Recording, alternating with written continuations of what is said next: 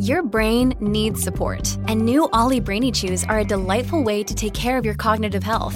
Made with scientifically backed ingredients like Thai ginger, L-theanine, and caffeine, Brainy Chews support healthy brain function and help you find your focus, stay chill, or get energized. Be kind to your mind and get these nootropic chews at olly dot com. That's O L L Y dot com. These statements have not been evaluated by the Food and Drug Administration. This product is not intended to diagnose, treat, cure, or prevent any disease. This show is part of the Headstuff Podcast Network. Hello and welcome to Basically. It's me, Stephanie. As you know, I am on leave at the moment, but we have decided to re-release an episode from our archive that did really, really well in twenty twenty-one. So have a listen. If you've listened to it already and you remember it, share it with someone who you think might enjoy it. And if you haven't listened to it, you're in for a treat. Hello and welcome to Basically, the podcast. I'm your host, Stephanie Preisner, and with me in studio today, I have a very impressive man. He is the same age as me and makes me feel like I have achieved nothing in my life because he has achieved so much. He has been the Minister for Health during a pandemic. He is now the Minister for Higher Education. Welcome to the studio, Minister Simon Harris. I have had so many requests, genuinely so many requests on Instagram being like, can you please get Simon Harris on? Oh, jeez. Do you feel like a little bit, you, you did kind of turn into a celebrity there for a while during the during the pandemic. Did that feel weird? I, I never thought of it like that, but it, it just felt weird that, weird but really nice actually, that you kind of built up this connection with people because it happened entirely by accident. Um, obviously the pandemic happened, but then I just started kind of talking to people directly. Um, as much for actually my own human kind of mental health and yeah. human connection, because I was sitting there in the Department of Health often late into the night and I thought, well, just maybe I'll let people know what I was at. But but what I got completely overwhelmed by was the, the, the when people started talking back to me and the response the that response. I actually got back. So like you'd you'd kids from right across the country, you know, sending me letters, letting me know how they were getting on, making me pictures of explaining what they were doing for lockdown, telling me they were missing their granny. And then you'd then you'd people at the complete other end of the age spectrum as well. Um, you know, some people sent me scarves and knit, you know, specially made face masks. It was just, but it was, I don't know, it was lovely because as a as a politician, you're always kind of communicating. But it was the first time in my political career I actually felt a connection. Do you know? Yes, it's very, yeah. very weird. And but I think it was because it was such a chaotic time and we needed to wrap ourselves around someone who was speaking sense. And I think there was so much science talk and so yeah. much or not and all this kind of stuff that you speaking directly into Instagram or wherever it sure. was, that was like, okay, I understand this. This is an actual man. And for me and a lot of my friends who became fangirls of yours, it's because you're the same age as us. And we're like, sure. we can't even manage our own life. How is this? thirty-three? Oh, well, I you? can't manage mine either. You should. You just manage the nation. I just manage my job. But I know I'm only joking. But uh, no, it was... I just decided, like, I actually learned a huge amount about myself and I learned a huge amount about politics and I think I learned a huge amount about people, actually, um, through all of this, which was, and perhaps the fact that the election was all over, right? So the election was out of the way. I yeah. didn't know what was going to happen next. So there was no politics in it, right? There was there was no, no one was no one was campaigning for an election, but that was all done and dusted. And actually, what I learned from it, and I genuinely learned from it, was if you actually dispense with the rehearsed, dated, rotten kind of speaking points that, you know, we all regurgitate as politicians, and you actually just do that, you know, radical thing of just talking as a human being to people, um, people will respond. And then if you just if you just tell them it as it is, or as you understand it, as you, yes, uh, you know what I mean. Like, so I, I think I, that's what it was. I'm not a public health expert. I'm not a doctor. I was learning all this as well, and all I was just trying to do whether was whether it was good news or bad news, and it was often bad news, was just kind of level with people and say, look, here's what they've told me, here's what it means, and it's here's how we're going to get through yeah. it. Yeah. I think people really appreciated that honesty. So take us back a little bit. Sure. When did you did you grow up wanting to be a politician? Is that possible? I, I grew up wanting to be a vet. Right. Um, but uh, and that's what I did my, my first year project in secondary school on. Uh, I loved animals, wanted to be a vet. And then what often happens to a lot of people in politics, regardless of their politics, is something happened in my own life that kind of sucked me into politics. So my my little brother, as I always call him, he's not that little anymore, he's about twenty-five I think, but my younger brother uh, Adam was born um, with what we termed at the time Asperger's syndrome, kind of high functioning autism, and I, I'm the oldest. There's my sister in the middle, then my brother. And I suppose our family was left with this kind of bundle of joy without knowing what the hell autism was, what Asperger's was, how to deal with it. And as a kind of moody, opinionated teenager in Greystones, I decided, my parents were too busy trying to look after Adam. I decided to, to kind of get involved. So I, I called a public meeting in my hometown. It sounds like such a weird thing. I called it. It, it sounds like, I'm start, just imagining you with a bell. Saying these things. Yeah, it's like, oh my God, I was such a you. random teenager. But I called a public meeting in my hometown, and there was a simple question of, are you living with anyone with autism? You know, have you any information? Can you help? And it was in this church hall in... Um, How did you organise it? Like Facebook?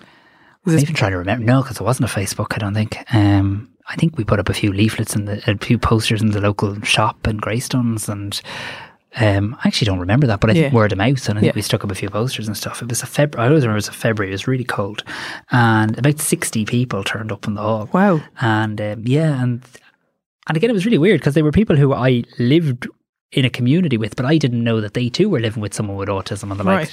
Anyway, long story short, we decided that night we were kind of going to help each other out, and, you know, if trade stories as to how different families were coping, but also to come together and do some kind of interesting things. So a lot of kids with autism have sensory issues, and um, you know, they maybe couldn't go to the cinema um, back then as other kids could because they might, you know, might uh, mightn't like the darkness or the too smells loud. Or, or. So, so we actually rented the local cinema in Greystones and had it like as for any families with children with autism. We organised different summer camps, just kind of random things you do as a community. And then we started campaigning. We started realising, hang on a second, like, why do our kids or my brother, why can't they go to the local school? And there was a big new secondary school being built near where I live in Kilcoole. And we campaigned to make sure that that school had a an autism facility in it. And slowly but surely, I was meeting politicians and I was campaigning and I was kind of getting sucked into the whole political world. Um, eventually, I met Enda Kenny, and um, I always remember Enda Kenny saying to me, he said, you know, you can keep on. He was leader of the opposition. He was travelling around the country meeting disability groups, and we were one of the groups he met. And, you know, I was giving him what was was about all the problems in the world, and, you know, again, moody, opinionated teenager. And he kind of said to me, you know, you can kind of keep on giving out about politicians or you can get involved. And I always remember that, um, and I'm always very grateful to him for it. So I did. So I joined Young Fine Gael and I started campaigning. And, and would you have been history. a Fine Gael family, like, or was it just that he said that to you that made you go, yeah. that's the party? So we'd be, a, I suppose traditionally, like like a lot of families, it would have been a Civil War family. So my dad's side, so my parents were apolitical. Right. Um, okay. Like they were kind of involved in the community, the parents associations, but not politics. Um, my dad's family traditionally voted kind of Fianna Fáil. Mm-hmm. My mum's family traditionally Fine Gael. M- grew up in an apolitical household. Like the idea, if you had to tell my parents or my brother or my sister that like we'd be involved in politics, that would have just seemed bizarre yeah. um, before we took the plunge. But it's, so it's a very long-winded way of saying it's what happens to a lot of people. You find an issue and You, you you try to make a difference on that issue, and before you know it, you're in too deep. And what made you then decide, okay, now I'm actually going to run for in a general election? So, or was that did you? you so I ran for the council first. So the more I the more the more I got involved, the more I really enjoyed it, and I really enjoyed this idea of.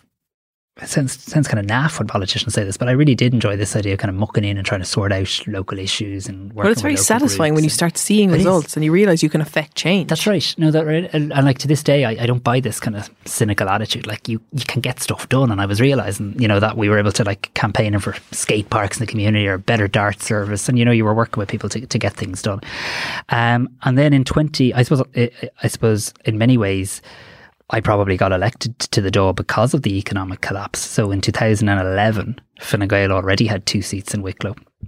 Um, and I was stuck on the ticket, probably as the sweeper, the no hope or whatever, yeah. you know, the the, the, the the token third candidate. Um, but obviously in two thousand eleven, there was a massive vote for Fine Gael, the collapse of the economy and all that sort of stuff that preceded it. And uh, I got elected to the door that way. Um, and yeah, then I've been elected um Yeah, three times now to the door. Fair dues. And that first time you were elected, that first time you walked into government buildings, were you like, what is happening?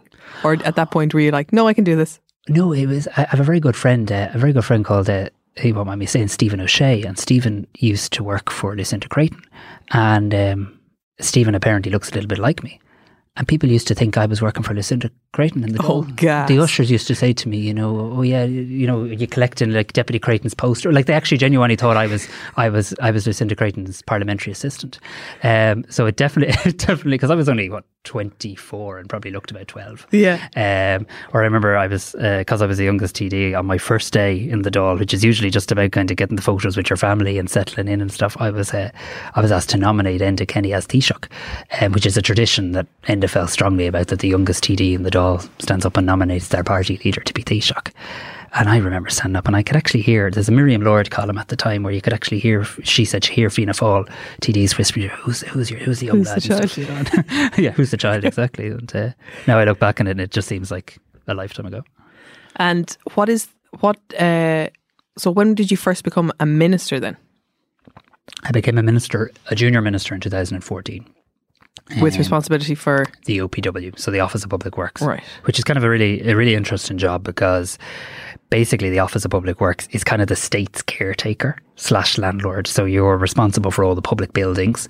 Um, so uh, things like Kilmainham Jail, Dublin Castle, um, you know, anything, Doneraile, all of these public facilities right across our, right across our country. Um, it's a great chance to get out and about and actually see some amazing kind of heritage sites and the importance that they meant to communities and yeah. how they can drive, you know, the local economy, create jobs and the likes in those areas. But also ha- you have responsibility when you're in the O P W for flooding. Oh, wow. And I happened to be the minister for the O P W and I think we had the biggest floods in about one hundred years. So I remember, uh, yeah, traipsing around the country in, you probably remember it was, some, it was over Christmas, I think it was in twenty fifteen.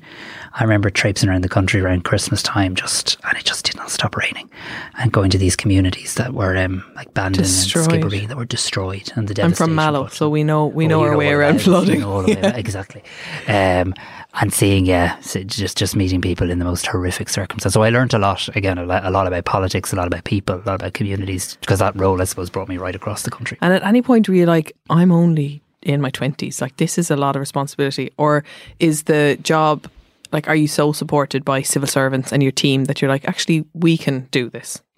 Yeah. I, I've never been overwhelmed, I don't think, by, by the job. I'm sure I'm sure lots of people think I've been overwhelmed by the job, uh, but I've, ne- I've never felt it, because I suppose I kind of compartmentalise life. So if I stopped and thought about it as, you know, Simon Harris back twenty-nine when he was or something, you might go, geez, what am I doing? But actually I just kind of got on with it, put the blinkers on, just saw it as a job. Um And you, you tend to be, when you're a minister, you tend to be so busy. Yeah, that you, you can't don't actually stop contemplating. yeah, like. you, yeah, you don't actually stop and think about, oh wow, um, it's only when you it's only when you finish in the roles, as I saw when you came out of health. It's only when then when you actually realise, oh wow, what a four years that was. And then uh, your first time in cabinet, do you get to do you get to choose the portfolio? No, no, no, definitely. So not. How did that go? Um, so I think that was a surprise to everybody, um, including me. Um, so again, I was a, going to be a first-time cabinet minister. Um, Leo was obviously the minister for health at the time. Um, the, the then Taoiseach Enda decided um, to ask me to take up the to take up the job. And I remember him. I remember I'd met him earlier that day, and he said to me, "No, no, will you be up for? Would you be up for a difficult one? Would you be up for a difficult job?" And this.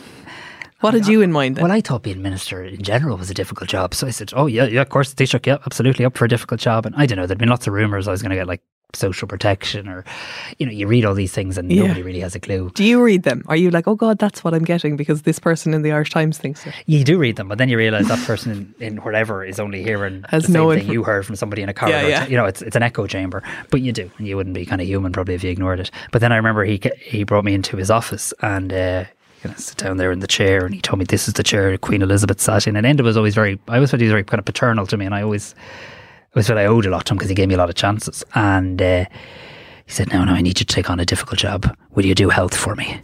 And um, I remember coming out of the Taoiseach's office, and Frances Fitzgerald was the next to go in, and Frances was a, a, a great friend of mine. I'd been her parliamentary assistant back in the day, and and I was clearly as white as a ghost. And she said to me, are, are, you, are you okay? Um, what did you get? What did you get?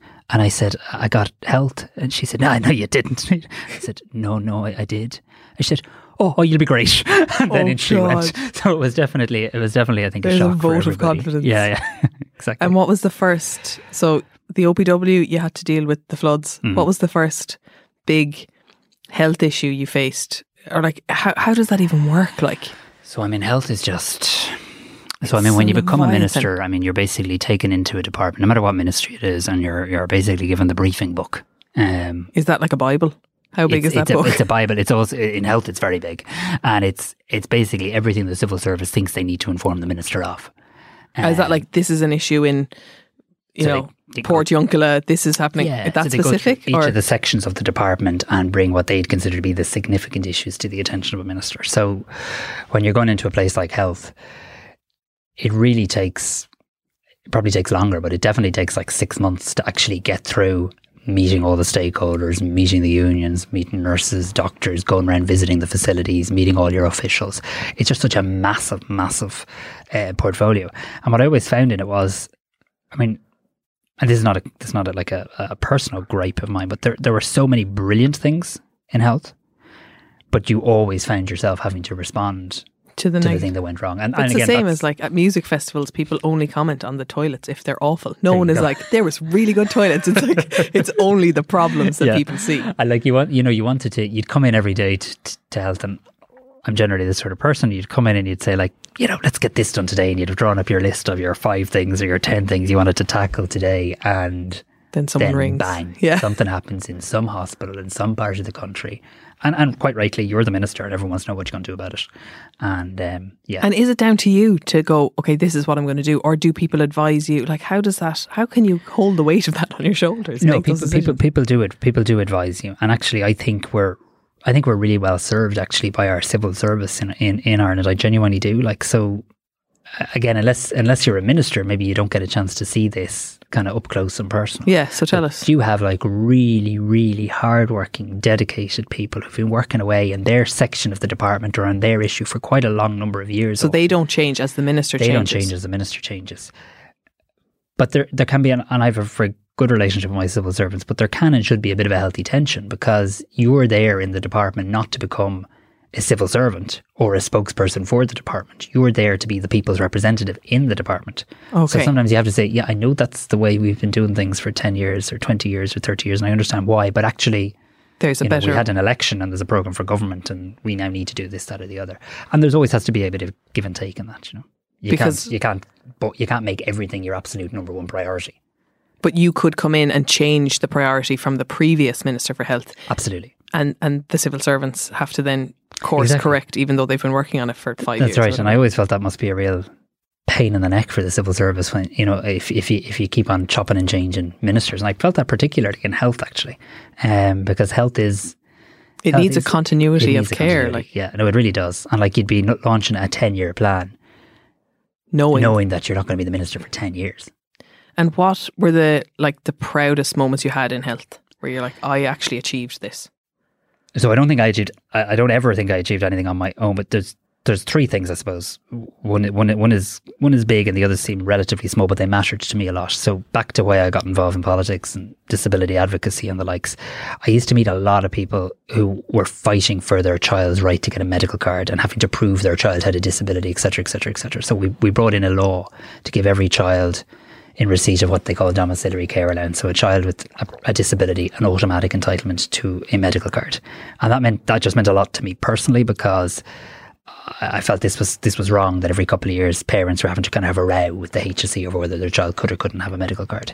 The other one was um, was we, we, we managed to purchase a drug called Orkambi for people with cystic fibrosis.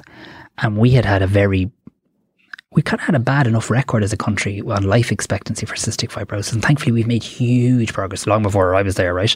But like we now have much improved um, life expectancy and outcomes for people with C F in Ireland. We have such a high rate of it here in our country. And this drug or can be that there was a lot of, a lot of pressure on me, a lot of um, campaigning by advocacy groups. If we managed to secure a deal and we managed to secure a really good deal that guaranteed any Irish patient with C F any updated drugs that came out from that company for the next number of years too. So that that meant a lot. And when I'd I remember getting off an aeroplane, I can't remember where I was going to, back when we were allowed we were to fly. fly places, yeah, back in that world. Remember that? I remember a, a woman and a man coming up to me on the plane saying that their grandson had started on uh, on Orkambi and it was going really well and it transformed their, their life. I remember walking down um, Mount Street and a man in a van um, pulling over and saying he was on Orkambi. So, so nice to see the benefits. Yeah. And look, the big the big issue that meant a, a huge amount to me was um, was the repeal campaign. Um, which I felt was just a defining moment for our society. Um, and again, a campaign that I certainly didn't lead, um, but one that I found myself in a position of doing, having to do two things. One, I suppose, one, conduct the referendum campaign and put yeah. forward the case. But but then two, after the referendum, actually deliver on what we said we do and legislate. And I made some very solemn promises to people during that campaign that if you vote yes, here's exactly what we're going to do. And if you vote yes, we're going to bring in the services by the first of January, which was which is an a ambitious time frame, yes. but we achieved it. So um, yeah, we spent a lot, a lot of time on that. And I think saw, saw something really... I, I again learned a lot about politics during that time, in the sense that I, I saw a real yearning from people to get involved in campaigning. And actually, I I sometimes feel, I'm not sure we we we as a society harnessed that enough. For the first time, there was all these, not only young people, but younger people who came forward and wanted to be involved in their democracy and the likes. And I felt there was a huge energy. And I actually remember at Dublin Castle the day the results were announced. That was an amazing day. I remember people kind of saying to me, kind of, what's next? You know, what's next? And lots of people have gone on to do the what's next. Some have joined political parties. Some have joined other campaigns and other issues. But there is still, there is still a next. So I hope we can, I thought we saw, you know, people tend to dismiss, particularly younger people, as kind of not interested in public life and things. And I think they, I think that's so wrong. But it's not my experience at all. Not mine either. No. It's particularly, and it becomes particularly pronounced when it's sort of a yes, no, when it's a referendum.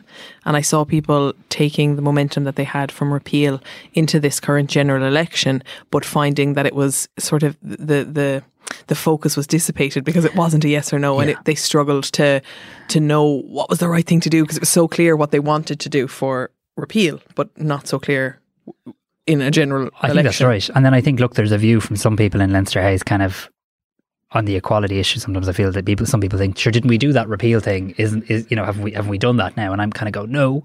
That like needs we, to be reviewed, doesn't it? It's being reviewed that next needs to year. Be reviewed next year, but we still have a there's an awful lot more to be done. We still have a complete incomplete system and society when it comes to equality. Yeah, like we really do. I mean, like there's so much more that needs to be done. In my, in my current brief, like we still have a situation where our adult literacy rates are really bad. There's people locked out of society because they can't read and write. We have real inequality, both vi- both visible inequality and hidden inequality. Um, we have massive issues with addiction that we don't face up to, and we still stigmatise people in relation in, in relation to that. You know, you, you can still see, well, we've come quite a way, I think, on things like marriage equality and the likes. You still have uh, still elements of homophobia. You still have, um, when it comes to fertility issues, we're one of the few countries in the world not to have any public funding for I V F, and, and yet to regulate um, assisted human reproduction. So th- there's a lot more to do, and I hope I hope we can. I hope everybody, it was a very broad coalition of people, um, but I hope we can kind of rekindle some of that energy and start how, to tackle some of those issues. I want to come back to your current brief, sure. but how is the, how how is the, what's the process for, for a referendum becoming a referendum? Does does does a minister have to bring it? So a minister has to bring a referendum bill. Right, okay. So the Dáil and Seanad have to basically vote to say we're going to have a referendum. But then also, you don't have to do this bit, but it makes sense to do it. You would generally, as a minister, publish the draft legislation. So For if you vote to repeal, here's how we make the law. Yeah. Um, and we decided to do both because, and again, there was a debate about that at the time, but I felt it was really, really important to be able to show people, particularly on such a sensitive issue, what it would actually it look actually, like. Because I, it, it helped us debunk a lot of myths. And that's the thing. I think politics doesn't like a vacuum. No. And so people will just start scaremongering. So then this year you changed brief. Did you get to choose this one? No, no, I didn't. Um, and how hard is it to all of a sudden not be a minister in one portfolio? Like, is it easy to just like stop thinking about those things, stop caring about those things, and all of a sudden switch to higher ed- your current brief is higher education? So with a long res- title, it's further in higher education, and I'll tell you why I think that's important in a second. Research, innovation and science. Um, it's the brainchild of Micheál Martin. He had this view, which I think is obviously right, that uh, he had been the Minister for Education, he'd been the Minister for Business. He felt that there were issues in both departments that didn't get enough focus. If you took elements of both, combined them together, you could have a kind of a powerhouse of a department to plan for our future, to look at. You, you, you can't deal with adult education whilst trying as a department to work out how you're going to reopen the primary school safely, or what the pupil-teacher ratio yes. should be. And a number of European countries had taken a similar step. He also thought that if you had a department that could kind of combine research, so look at what Science Foundation Ireland's doing, but also our universities are doing to tackle some big changes. I, th- I think he was quite visionary in this regard. Um, and, and, and, and that's kind of that role. The further and higher piece meant a lot to me, because I think we have a kind of snobby attitude in Ireland to adult education that we need to debunk. Definitely. Um, like, there's so many routes for people to get to where they want to get and to. And it's still a thing where you're just, it's just assumed that you're going to go to university. That's right. And, and like, then all we see is people, you know, and it works for some people, and with great universities, it's not knocking them. But then you just see a high dropout rate. But you also see, we all learn differently. Um, and we all and, and we all have different pressures in our lives. So some of us can't go for four years off to Dublin or Galway or somewhere else, or Cork, and study away. Some of us have kids. Some of us have uh, someone who's dependent on us to care for them. Um, some of us, just our minds work in the way that we want to dip in and out. Some of us are in our sixties and we'd like to go back uh, and, yeah. and do something. And that's good too. So like... It, And some of us like like and need maybe to earn and learn, which is the apprenticeship model, where you yes. actually get the kind of practical experience along with the education experience. So, yeah, so no, I'm really excited about the new brief, but it's um, it is a big change. And I suppose leaving during COVID, it, it, to answer your question of can you kind of just switch off and say, thanks very much, lads, I'm done with that. Like, no, you can't. You I mean, can't. I had um, I had... The, the the people in the Department of Health had nearly become like a family. You know, you'd take a bullet for them because I'd seen. Well, you'd been through a yeah. pandemic together. I exactly. mean, you were, you were in the middle of it. Yeah, you and, you're, like and you become so kids. proud of them because they, like, there's people whose names you know from this pandemic. So you know Tony Hoolan's name, brilliant person. Ronan Glynn, super, like these are amazing people who've done great work. Uh, Philip Nolan, I can't say enough about any of these people. But I also can't say enough about the people whose names you've never heard of. Yeah. Who who who who, who helped them do their magic, if you know what I mean, who helped them get their press conferences ready, who who helped them work out how to effectively communicate what are often really complex issues, who do the hard graft in the labs and stuff. And I, and, and I know them and I know their names. And uh, and, and I'm really, really just very proud of them. And so I get a bit I get a bit protective of them when I hear what is often, you know, it's, it's important people criticise and evaluate, but I know how... When when Ireland reviews how it dealt with the pandemic, there's no doubt there'll be lots of things we could have done differently. Of course there will. But I will always know, for as long as I'm alive, that it was never for a lack of effort or, or, or on their part or dedication on their part, because they left nothing nothing in the dressing room. They just they just moved into the Department of Health or the H S C, and they they, they, they, they and to this day are giving it their all, which is quite amazing.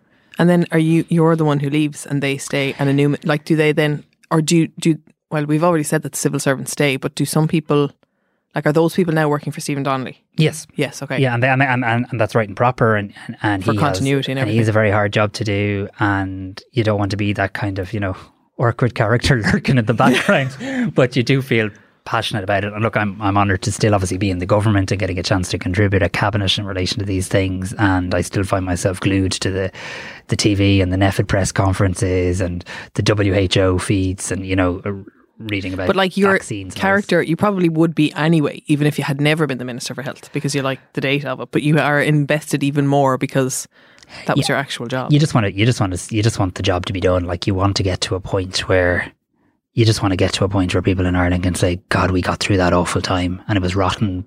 We all came together, we did our best, and now it's behind us. And you're just constantly kind of hoping and yearning and reading and trying to find any nugget of hope and optimism, because we really need it. And like, one of the things we don't talk enough about is the effect this is having on all of our well-being. Um, so I tend to be quite positive, and even in my public kind of messages to people, I tend to always look for the the hope and the optimism, because I think we need that. But I'm really aware of the fragility of people at the moment. Like, people are really fragile, and why wouldn't they be? Which like, is why this Christmas conversation is yes, getting so yes, sharp. It is, and I think, and without. Uh, make, without being unhelpful in terms of my speculation around that, because that'll be, you know, we'll have clarity on that shortly, but but it, but that, that's exactly it. It's not that people it's not that people keep talking about Christmas because, you know, for some kind of frivolous reason. It's because it's because what Christmas represents. I mean, Christmas represents a chance to see your family, a chance to see your friends, a chance to it's also to get like together. The pagan version of it is like, we're in the middle of winter, we need a time yeah. to like lighten up, meet people, yeah. give ourselves a break from the That's depths right. of winter. That's right. And you know, people should know in this country, because like we always tell, it's kind of back to the health stories, like we always tell people when, when things are bad and things are going wrong, it's important they hear that, but like we're actually doing very well. Like compared to other countries, still the country's doing really well. And that's, that is actually down to, it is down to kind of our, our, our makeup as a people. taking a break from the show to tell you about our sponsor, humdinger mortgages dot I E, your new gaff without the faff. Humdinger are an award-winning mortgage brokerage and they specialise in finding the right mortgage for you. The best part is that you deal with the broker and they deal with every major bank in the Irish market, so you don't have to trawl around talking to loads of people. They also make the best recommendation on what's the best way to proceed for you specifically, and they stay at your side to help you at every step of the way, from application to drawing down your mortgage. They're in the mortgage business, right? Not the application business. They have absolutely no interest in putting you through the ringer and getting you to fill out loads of forms without getting a mortgage at the end. And they're really honest from the get-go about what the problems might be with your application. But then they don't abandon you. They will stay by your side and give you the best advice on how to make sure that you are successful the next time you apply. They specialise in helping first-time buyers, people looking to trade up, and people like me who are looking to save ourselves some money by switching our mortgage for a better rate. And like for me, I'm going to switch my mortgage. I'm working with Humdinger because like a reduction of even zero point five percent on my mortgage rate can save me like thirty grand in interest over the whole term of my mortgage. Mortgages are the biggest financial decision you are ever going to make, so take advantage of speaking to experts and go to humdinger mortgages dot I E to begin your journey. I Know That Face is a movie podcast on the Headstuff Podcast Network, hosted by me, Stephen Porzio. And me, Andrew Carroll. Our show is all about character actors, the type of performers you'll see pop up in supporting roles in blockbusters, the type of people you know the faces but not the names. Each episode we pick one particular character actor and discuss a couple of their movies, shining a light on the performer's career while giving listeners plenty of movie recommendations. So the show is a must for cinema lovers. Subscribe to I Know That Face wherever you get podcasts and follow us on Twitter at I Know That Face P one. Has your job changed because of COVID? Like how you do your job, has that changed much? Do you think you'd be doing things differently in your current brief if COVID wasn't around? Yeah, I do. And it's it's kind of annoying me because like it annoys everybody in Ireland because I, I want to be able to get out and do things. I want to yeah. be able to visit universities. I want to be able to visit research centres. I want to go down to training centres and see how we're going to upskill people to get back to work after COVID. And you're obviously limited in that. So because I'm a minister and a T D and I've commitments in the Dáil and stuff, I I obviously don't have to work from home all the time, but you are still working from home. And even when you're not working from home, you're you're doing all your meetings looking down a, a lens of a camera. Lens. So, and this is the same for everybody. My sister changed jobs during the pandemic. I don't think she's ever set foot in the in the building of the company she works yeah, for. Some so people I know have never yeah. met their colleagues in real yeah, life. Like yeah, so it's it is it is kind of becoming a, a temporary norm, but it's definitely a it's definitely a different way of working. And, and look, some of it's some of it's good. You can actually get through a lot. You, you don't have to. You know, you don't have to travel meetings. to Letterkenny to meet people in Letterkenny now, and it's acceptable to meet people, and that's good. And then you can move from Letterkenny. Like yesterday, I was, I did a meeting about the, the southeast and the northeast. You know, in normally you day. couldn't do that yeah. in a day, but but there's there's no substitute for kind of human connection either. What kind of things in your current portfolio are you excited about down the line, like that we might see?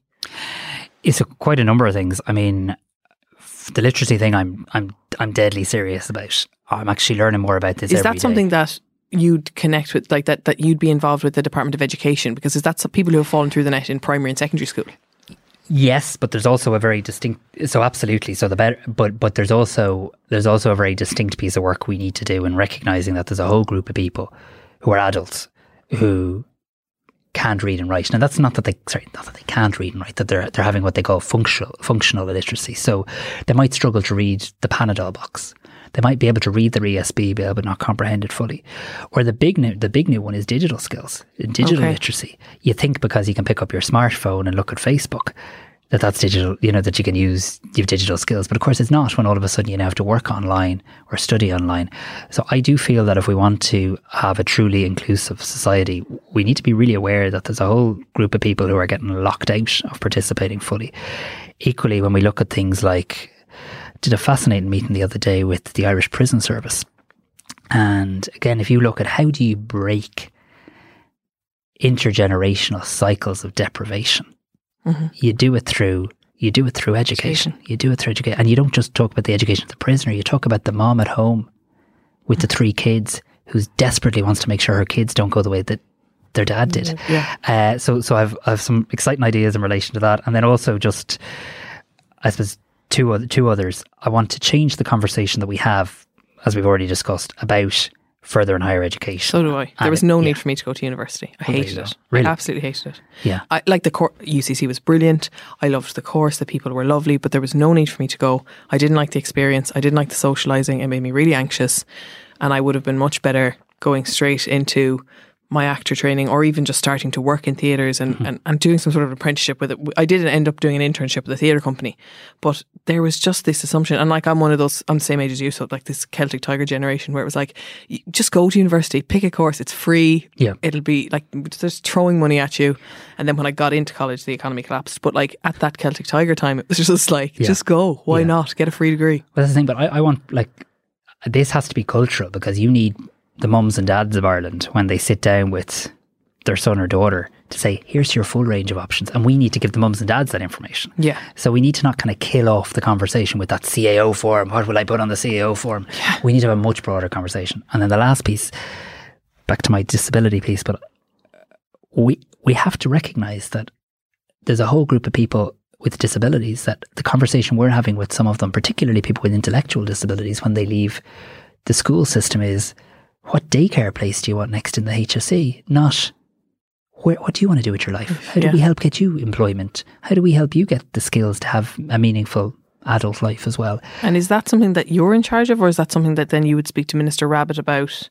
Like, do you, because it's education, is it you, or because the person involved is disabled, it's her?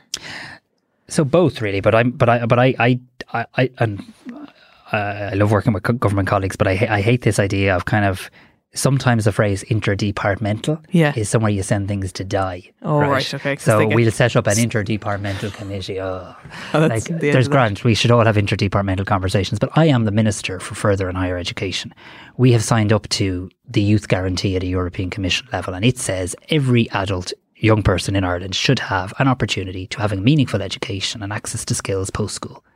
It doesn't say every young person except the following groups of people, people who are now going to exclude. Yes. And, you know, so that's so it is your responsibility, no matter what the person.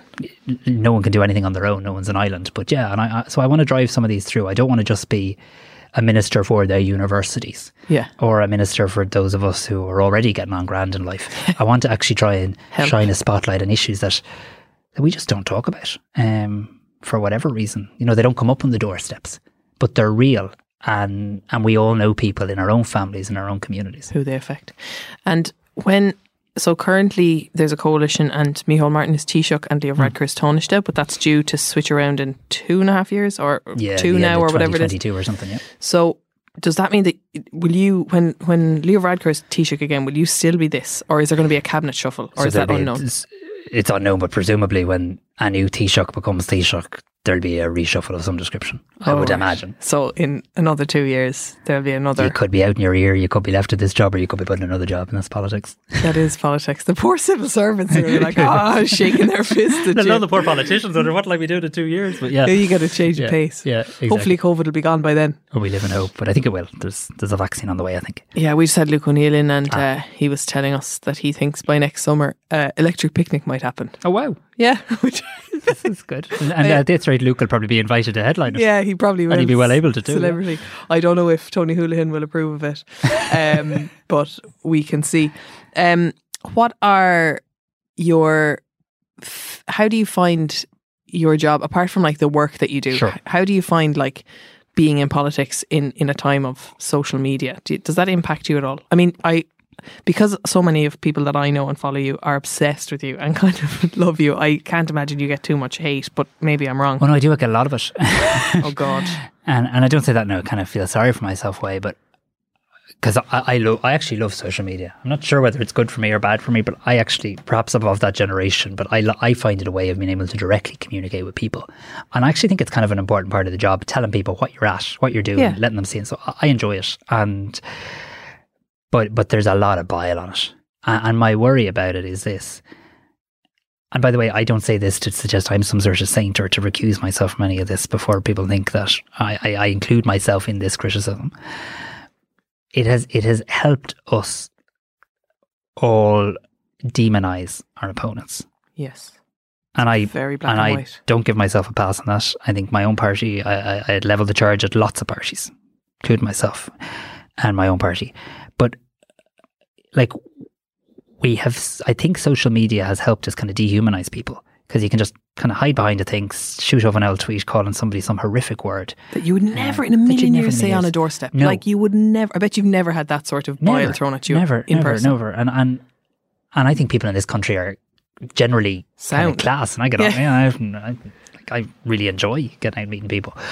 But but it does. What's happening in social media now is beginning to creep in to political debate, and this is not just in Ireland. I mean, Trump, Brexit, you know, I, I mean, this sort of kind of coarse them and us. I even saw an article written the other day by some somebody who said, you know, there's a them and us, and the politicians are are the, the them. them.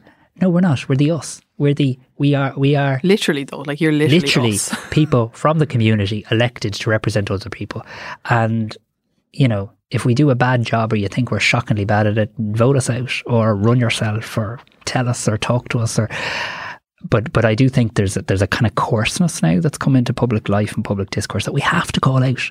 I think so, because I've seen it, like it's very clear in American politics, and you can often see that sort of, and it's kind of violent and brutal language used about Trump or about the liberal left or all this, but it's starting to seep in yeah. to our politics. And I always thought, you know, Irish politics, grassroots, you know, we like, I see you walking down the street, hiya Simon, hiya Leo, it's casual and people are safe, but it's starting to get very fractured. No, I think it is. And and I mean, when we're at our best, right? Uh, so one of the things that you asked me what I was proud of earlier, I talked about the repeal campaign. I mean, there were no party labels. We all just identified a big issue and we got on with it together. And we fixed it. Public health, alcohol bill, something I brought in. Work to people across the political divide. COVID. COVID, yeah. Best example of everybody, not just politicians, but people of all sorts of different, you know, backgrounds, persuasions coming together. Now, that's not to be naive. I'm a practicing politician. There's some things I absolutely can't stand about the policies of other people. But I, but we all have to, including me, stop and pause the difference between criticising a policy or demonising a person. Mm-hmm. And and I'm worried about it. I'm really worried about it because I think I think the... I, I think I think if it if it's left unchecked, I think it brings us to a place that isn't who we are. I tried to say this in, in the Dáil recently on the motion of, of confidence on Leo, right? Without reopening that issue. I heard I heard this. We uh, all make mistakes. mistakes. And if they were going to do this idea of jumping up and down, and now this is not, not questioning political accountability, but the off with their head brigade, that everybody, you know, that nobody ever makes a mistake. And if somebody does make a mistake, we absolutely castigate them and demonize them. And, and like I say, that's that's not, no one has a monopoly on that. That applies to all parts of the political spectrum. I think that the difference between, it's dangerous because there's difference between holding someone accountable mm. and cancelling someone. And if that's right. the... That's a, you've said in a better way what I was trying to say. But if, it, and if the response to a mistake is to cancel someone, we're going to be in and out of general elections every month for the rest of our lives because people make mistakes. Also, people show poor judgment. Like, what what is sufficient? Is it okay to say, I'm sorry, there's due process, I'm going to do these things, and then we'll move on? Now, we're talking about various things from from from, from that Leo issue to, to, to other things. And some things are mistakes and some things are criminal. And, you know, there's there's a wide variety, and there is... But when people, you know, the, who becomes the judges and juries? The judges and juries. Like, that is why we have a legal yeah, system. That's why yeah. we have due process. I think that's right. But I, I, I think just to take a step back from that, if we if we stop debating each other's policies, and by the way, there's loads of space to have rows and arguments in that space, right? If that's what we're looking for, there's loads of issues we disagree on and we can tease them out, debate them. But if we stop doing that and decide that the politics is just about calling each other names, um, or creating caricatures of each other, or trying to define our opponents um, in nasty terms. And like I say, there's no monopoly on this. But if we decide to do that, I think it's going to lessen the political debate, and I think it'll actually push good people out of politics. But I think it'll also actually... The, the danger then is that there's actually a disengagement on the issues. I think I think you're right, because I see when when even when political parties get... bitchy and petty amongst themselves, the public disengage. It's just like, oh, you're just having a spat in public, and the news, you're taking up news headlines, you're taking up newspaper coverage with your fights, and now we don't know what's happening yeah. in the news yeah. because it's just like two of ministers are fighting with each other about that's something. It. Yeah, that's it. Like, and you and you just, you know, I mean, I, I go into I go into a schools when you were allowed to go into schools uh, before COVID, and you'd, you'd meet lots of, um, even in primary schools and secondary schools, and you'd ask the kids in the class, you'd say, you know, is anybody in here interested in politics? And, you know, the odd time someone might stick up their hand to give you a, a bit of a supportive effort. Um, and then and then you'd, but most people would look at you kind of with kind of blank faces.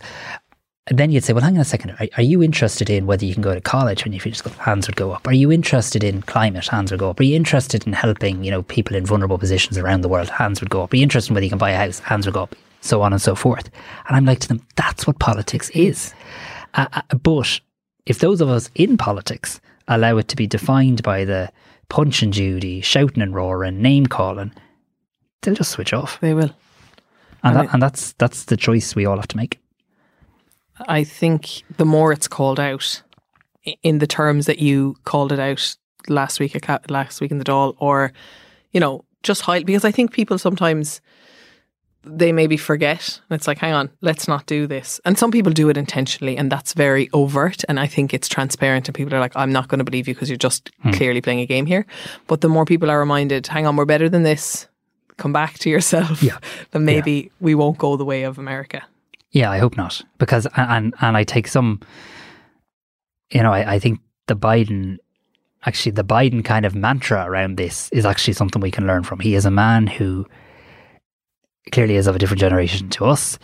He's a man who has serious kind of convictions and views and is well able to call out political opponents. But there's kind of a humanity and a decency to him. And hopefully that will be a, a beacon of hope from the States rather than the, you know. And closer to home, I think I heard uh, Minister Donoghue speaking on The Tonight Show um, in response to Piers Doherty and his criticism of the budget. And Pascal is someone who we've had on the podcast mm. who I just feel is so statesmanlike and never gets involved in this sort of pettiness. And his response to calling it out, being like, you wrote your criticism of my budget before I'd even written my budget, was enough, and said everything he needed to say in this, in the similar way to Biden. It's just like, I'm just not getting involved in this. Yeah, Pascal does it very well. I mean, he, he can... he can hold his own and debate with the best of them without without lowering the tone of the debate. Yeah. And that's what we all need to do. Before we let you go, is there anything that you would say to people who, like yourself, have have have an issue in their own ha- house or in their own family and want to become, like, who might think about getting into politics but not are not too sure how to do it, whether they should or how to go about it? So firstly, please don't believe that you can't. So, like, I'm kind of a testament that anybody um, can do this. Um, like, absolutely anybody. If I've managed to do it, you can absolutely do it.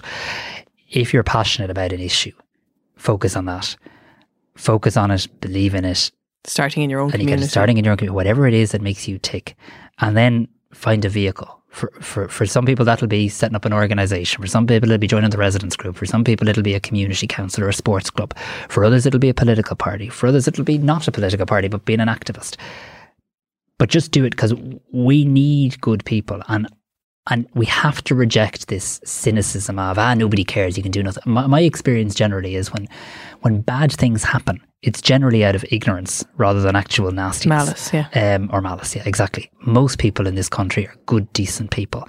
And if you're passionate about an idea and present it to people in your own community, you will be shocked by how many people, or perhaps not shocked, but you'll be pleasantly surprised by how many people will be there willing to help you. And my other advice, particularly to, to young people, as somebody who has, you know, used to constantly be told in the early days, um, you know, learn, learn, learn to walk before you can run, and now is not your time, and oh, slow down there, Sonny. That's just baloney. Run. Just start like, running. There, there is no time. Run, run as fast as you can. It, but but once you have a passion and you know why you're running and you know where you want to get to with it. Minister Harris, thank you so much. Thank you so much. Thank you so much for tuning into that episode. And if you enjoyed this episode, please, I'd be so grateful if you would share it on your social media or just tell one person about it. That is really the best way to get the message out there and find a bigger audience. Share it on your socials, or um, give us a... if you can't do that, just rate us or review us wherever you get your podcasts. This week, as usual, our music is by Only Ruin. We are produced by the Headstuff Podcast Network. Our artwork is by Cathal O'Gara. And we record in the podcast studios. See you next week. This show is part of the Headstuff Podcast Network, a hub for the creative and the curious. Shows are produced in association with Headstuff and the Podcast Studios Dublin.